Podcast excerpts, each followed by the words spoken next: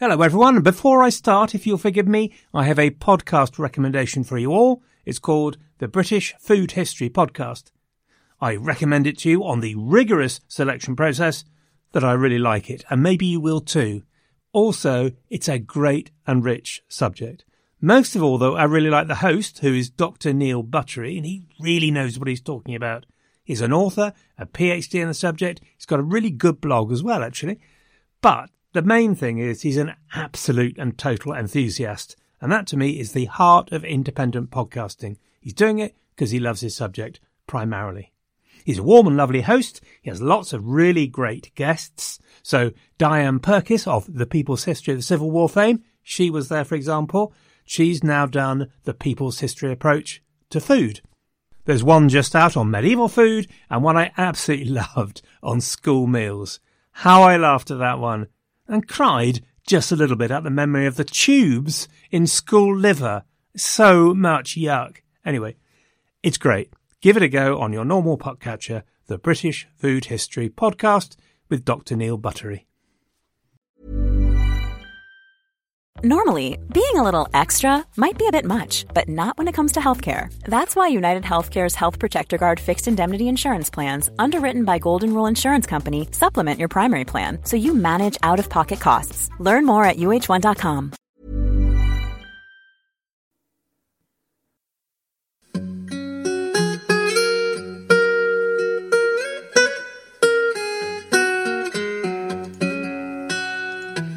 Hello everyone, and welcome to The History of England, episode two hundred thirteen, Background to War.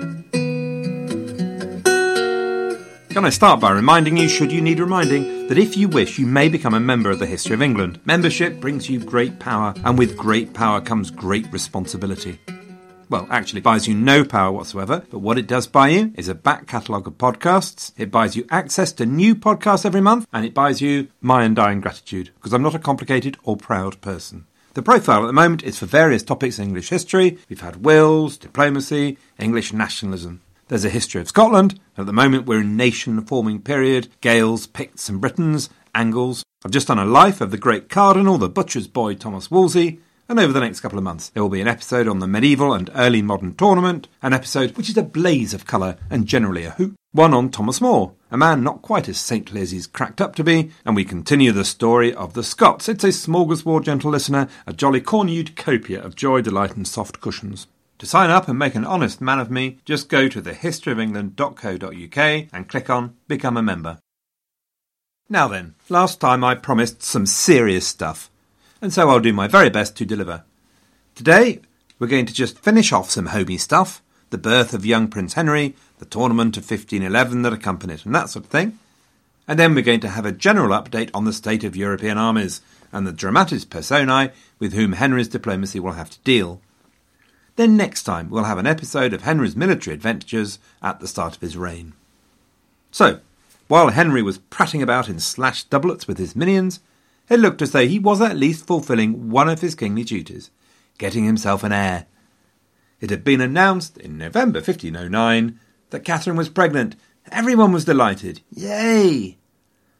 But on the thirty-first of January fifteen ten, she miscarried of a daughter. Very few were told, just Henry, two Spanish ladies-in-waiting and the physician. But oddly, Catherine's swelling continued. Remarkably, although Catherine's menstrual cycle started again, the physician advised that it was all okay. Ah, the Queen was still pregnant. Seriously. This went on for some time. On the twenty-fourth of February, the swelling was still there, and the time came for her confinement. Her chamber was prepared according to her wishes, and Catherine and her ladies entered their private precincts. Everyone waited. Henry organised some games of running at the ring on the eighteenth of March to take his mind off things. Eventually, the truth became unavoidable. The infection finally cleared, Catherine's swelling went down. A new Spanish ambassador arrived and gave everyone a tongue-lashing that they could possibly have ever believed the poor woman was still pregnant. And a worried discussion took place in the King's Council about whether Catherine would be able to get pregnant again and the quality of her menstruation, would you believe? The whole incident is absolutely remarkable, not just for the pain and agony Catherine must have gone through due to the general stupidity, presumably caused by an excess of hope, which is always painful, of course. It wasn't until the end of May that Catherine, dutiful daughter of Ferdinand of Aragon as she was, screwed up the courage to tell her father about the miscarriage. It's also remarkable as an example of the complete lack of privacy that both Catherine and Henry had. They were public property, as it were. For Catherine, her most private and personal details were a matter of distinct discussion by a bunch of blokes in the King's Council. For Henry, he was also never alone, ever. Even at night, attendants or indeed minions shared his bed, the humbler attendants usually sleeping at the foot of the bed. However, better news was on the way for Catherine. In June fifteen ten, she discovered that she was pregnant again. Not sure how far this goes into serious political historical study, but it's also during the Queen's supposed pregnancy that we get the first suspicion of a royal affair. It concerns Anne Stafford. Anne was the sister of one of England's richest nobles, the Duke of Buckingham, and twenty-seven years old in fifteen ten. She was married to a chap called George Hastings, and as Lady Hastings, she was one of Catherine's ladies-in-waiting. Gossip among the ladies-in-waiting about Anne was rife. It was all over the place. The wires were humming, zinging, zinging with rumour about Anne's behaviour. Anne's sister Elizabeth was also at court, and eventually she could bear it no longer, and she told their brother Buckingham. Buckingham then clearly kept his eyes peeled, and one day he hit pay dirt. He discovered William Compton in Anne's chamber. William Compton was Henry's groom of the stool. High words were exchanged between Buckingham and Compton, and among them this memorable phrase. "Women of the Stafford family are no game for Comptons, no, nor for Tudors either." Hastings, the hubby, was informed. Anne was spirited away from court to a nunnery for a while, and the debate then is whether Anne was having an affair with Henry or with Compton. Either interpretation is possible. If it had been Henry, Compton is exactly the person Henry would have employed as a go-between. A few modern commentators simply assume it was indeed an affair with Henry. I'm not so sure. Henry then dismissed Anne's sister Elizabeth from court for her, quote, meddling. I would think that would be hard to justify on the grounds that she had got in the way of his infidelity. Presumably, he must have justified it as being an accusation without foundation. Anne went on to have a pretty good relationship with Hastings by the looks of things. Compton, on his death, seventeen years later, left Anne a life interest in a property in Leicestershire. Now that's distinctly odd. I think maybe the odds are on Compton, but who am I to take issue with proper historians?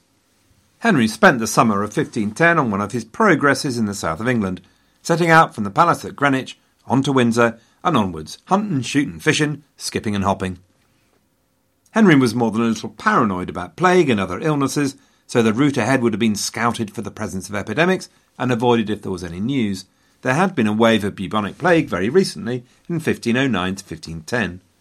You might be interested to know also that in fifteen ten appeared the first pandemic of influenza. You might not be interested, of course. But anyway, interested or not, it was described as gasping oppression, with cough, fever and a sensation of constriction of the heart and lungs. And although it had a high hit rate, as it were, the death rate was relatively low. It seems to be in the continent rather than England at this early stage in its life. It would be back in fifteen fifty-seven and for the rest of humankind's life. Catherine concentrated on the pregnancy and she decided to stay at Eltham Palace. In November then, the formal preparations for the birth began. As laid down by Margaret Beaufort for Elizabeth of York, Catherine withdrew to a specially prepared area of the palace before the Christmas celebrations, and on New Year's Day a courtier rushed into the King's presence and delivered the glad tidings. A child had been born, which is handy, and even better news, it was a boy. Well, I can tell you, everyone went potty. Heralds ran about proclaiming his name, Prince Henry, first son of our sovereign lord, Henry the Eighth. And Henry shelled out rewards to them with gay abandon at twenty pounds a time for everyone who told him. This was a good time to be a herald. twenty pounds was a major windfall. The little chap was christened. Louis the Twelfth of France was made his godfather and sent magnificent presents. Henry went on pilgrimage to Walsingham. He didn't hurry, it has to be said, taking ten days to travel the hundred miles. An indication of the level of holy thoughts he must have had on the way might be indicated by the large dead deer he sent back to Catherine as a present. Silly to waste the opportunity for a spot of hunting while on your way to see the shrine of the Virgin Mary. The other way to celebrate, though, was obvious. Hey, here was a chance for a tournament. Whoa! So, in February fifteen eleven, at Westminster, in celebration of the birth, Henry issued a challenge as Sir Coeur Loyal, a figure from the granddaddy of all chivalric stories, the Roman de la Rose. We have a highly decorated roll of honour from the event, showing Henry breaking a lance on his opponent in front of his applauding and adoring wife and sister, Mary.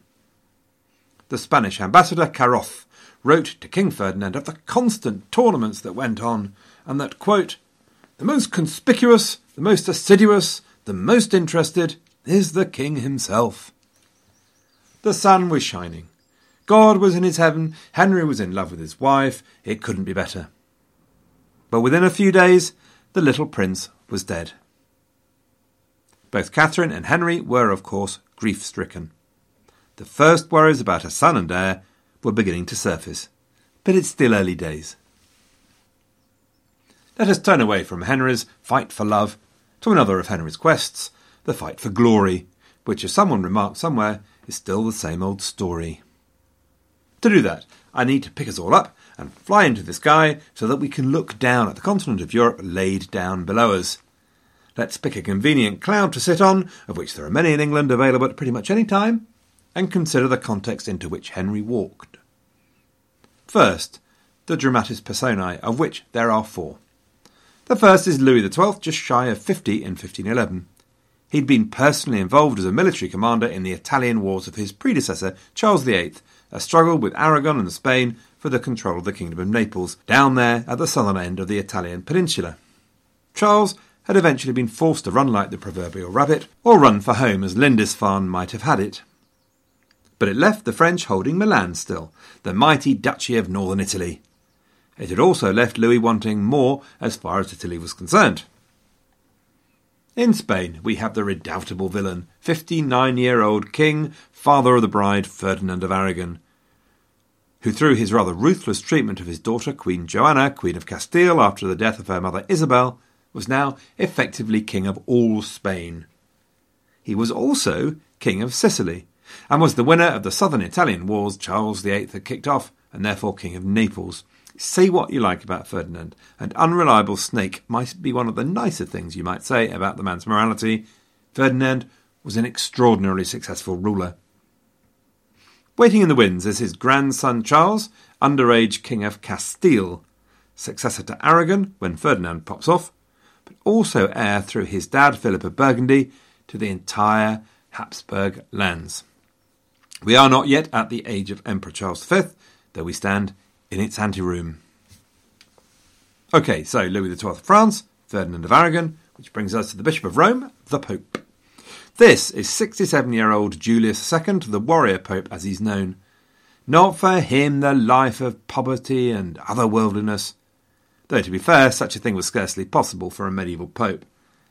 Julius had thrown the smallest morsel of such an idea to the winds, however. He had concluded that the papacy would never be safe from the intervention of foreign powers until it had the lands to defend itself and it dominated Italy.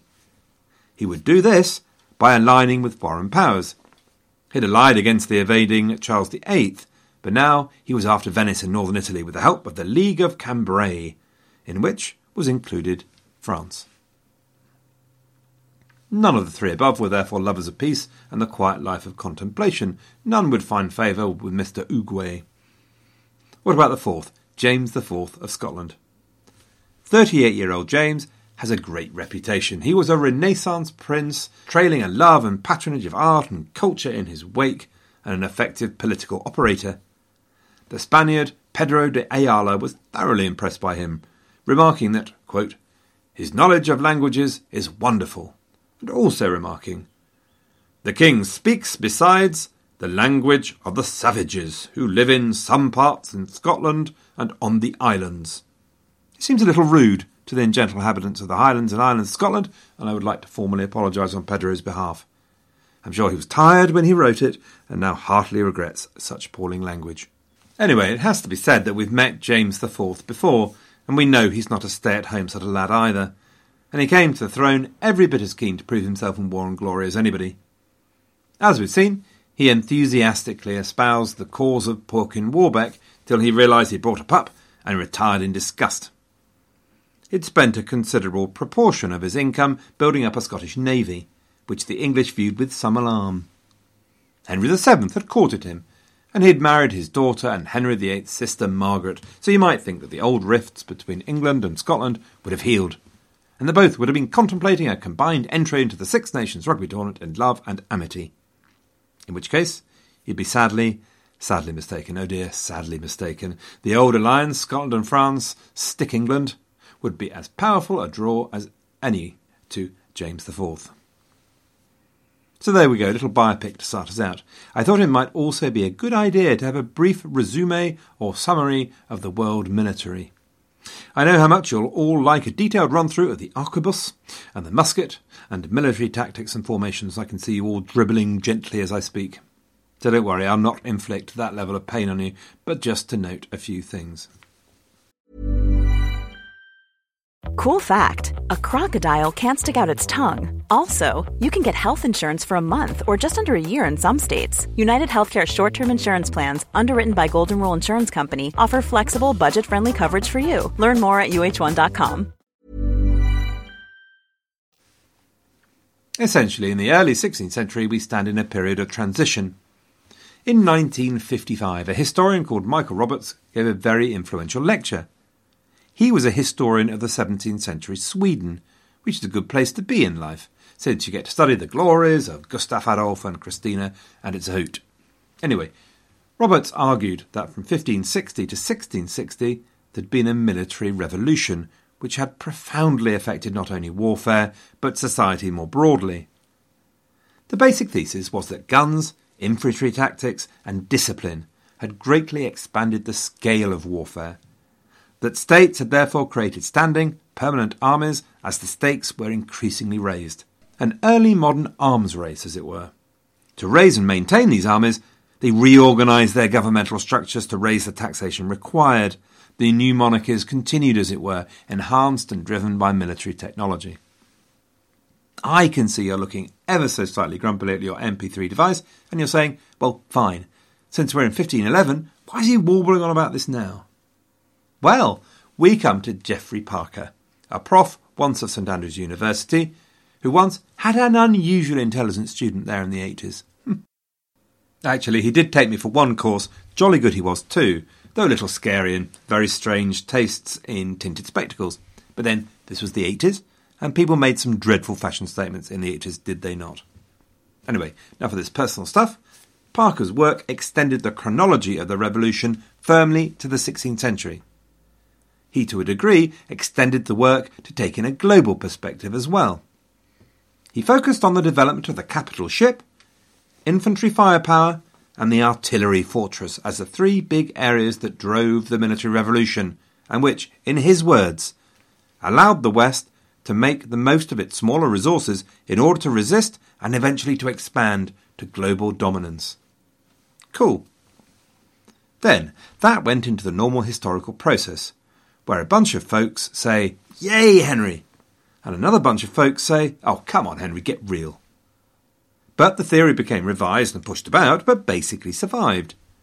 And one of the ways it changed is that as normal people said, well, look, really, you can't say that one morning an Italian condottiere, for example, woke up, put on his hose, and wandered outside to see a massive, great, thick-walled fortress covered with artillery, a bunch of caravel-rigged ships bristling with cannon in the harbour below, and a brigade of infantry drilling with rolling musket fire down in the yard below as well.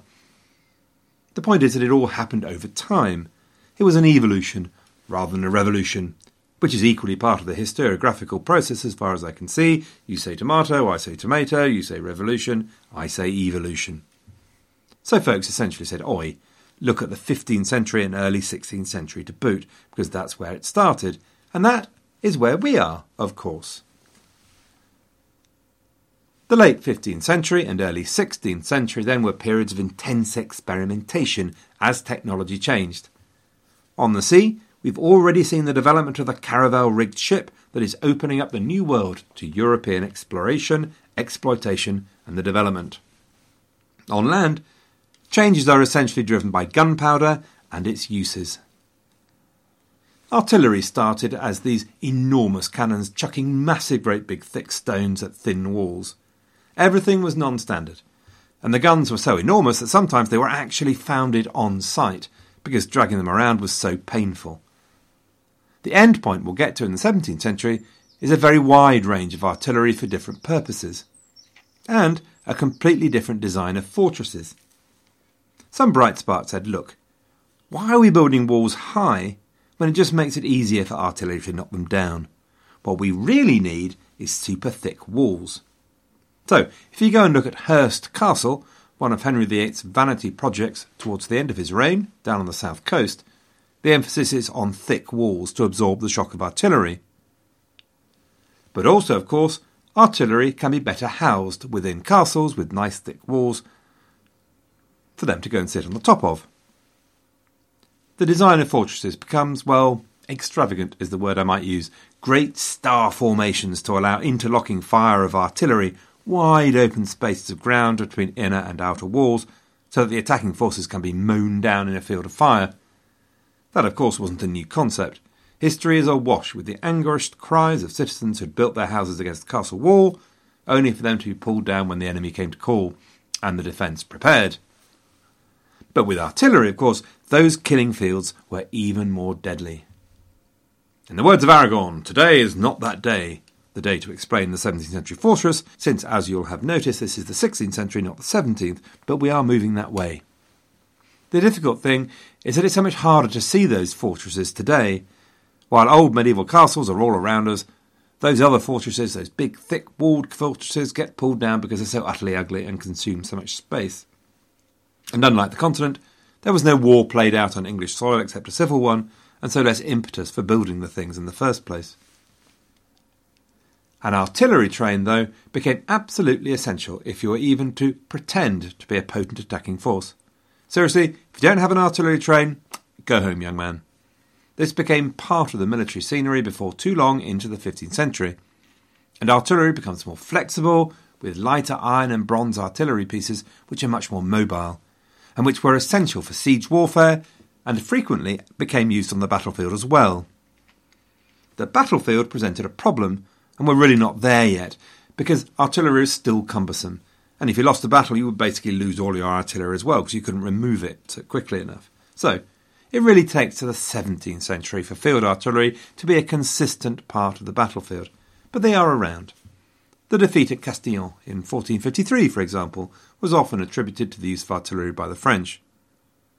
But it's in siege warfare that artillery made the biggest transformation in the fifteenth and sixteenth century, and this was demonstrated by Charles the Eighth of France in the fourteen nineties, when he marched irresistibly all along the length of the entire Italian peninsula.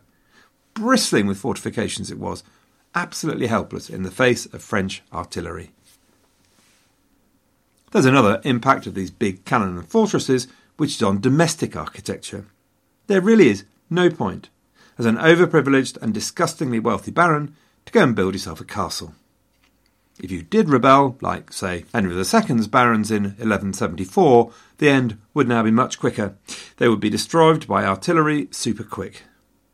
Obviously, this is not simply a technology thing. It's about the concentration of wealth and capacity for violence in central government. But expensive advanced artillery plays its part. So now the rich build palaces, not castles, with windows, and much less emphasis in design going to defence. Much prettier, it has to be said. So we referred to sail, talked of artillery, which brings us to infantry. Infantry used essentially to be something present on the battlefield, as a bunch of peasants essentially to cheer on their lords and masters as they thundered across the battlefield with their lances couched, or even thundered across the battlefield dismounted. All that had comprehensively changed by the fifteenth century. What happened was specialisation, and specialisation was often regionalised as well, so English and Welsh archers are a good example, Genoese crossbowmen another. But the most iconic probably came from the Switzers, as the Swiss used to be known, with the arrival of the mercenary Swiss pikeman. A pike is a large carnivorous fish carried into battle by the Switzers to bite the kneecaps of their opponents.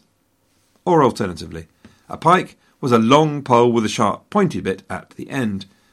Traditionally, in thirteen eighty-six, at the Battle of Sempach, the Swiss won a hard-earned victory against the Empire, despite the Empire's use of pikes. But they decided that pikes would be a good idea, and so they became masters of the pike. The pike, used properly in formation, neutralised heavy cavalry. Swiss mercenaries became the best and most disciplined users of the pike throughout Europe, hired by all to fight for them during the fourteenth and fifteenth centuries. Their dominance was challenged only when others also tried to specialise, as did the German Landsknechts in the fifteenth century. By the time of the Italian Wars, then, in the fourteen nineties, battles often became perilously embroiled in what became known as push of pike. Pike formation fought pike formation, long poles seeking for advantage, men from the back rows pushing the front rows forward. If neither side gave way quickly, it was vicious, bloody slaughter.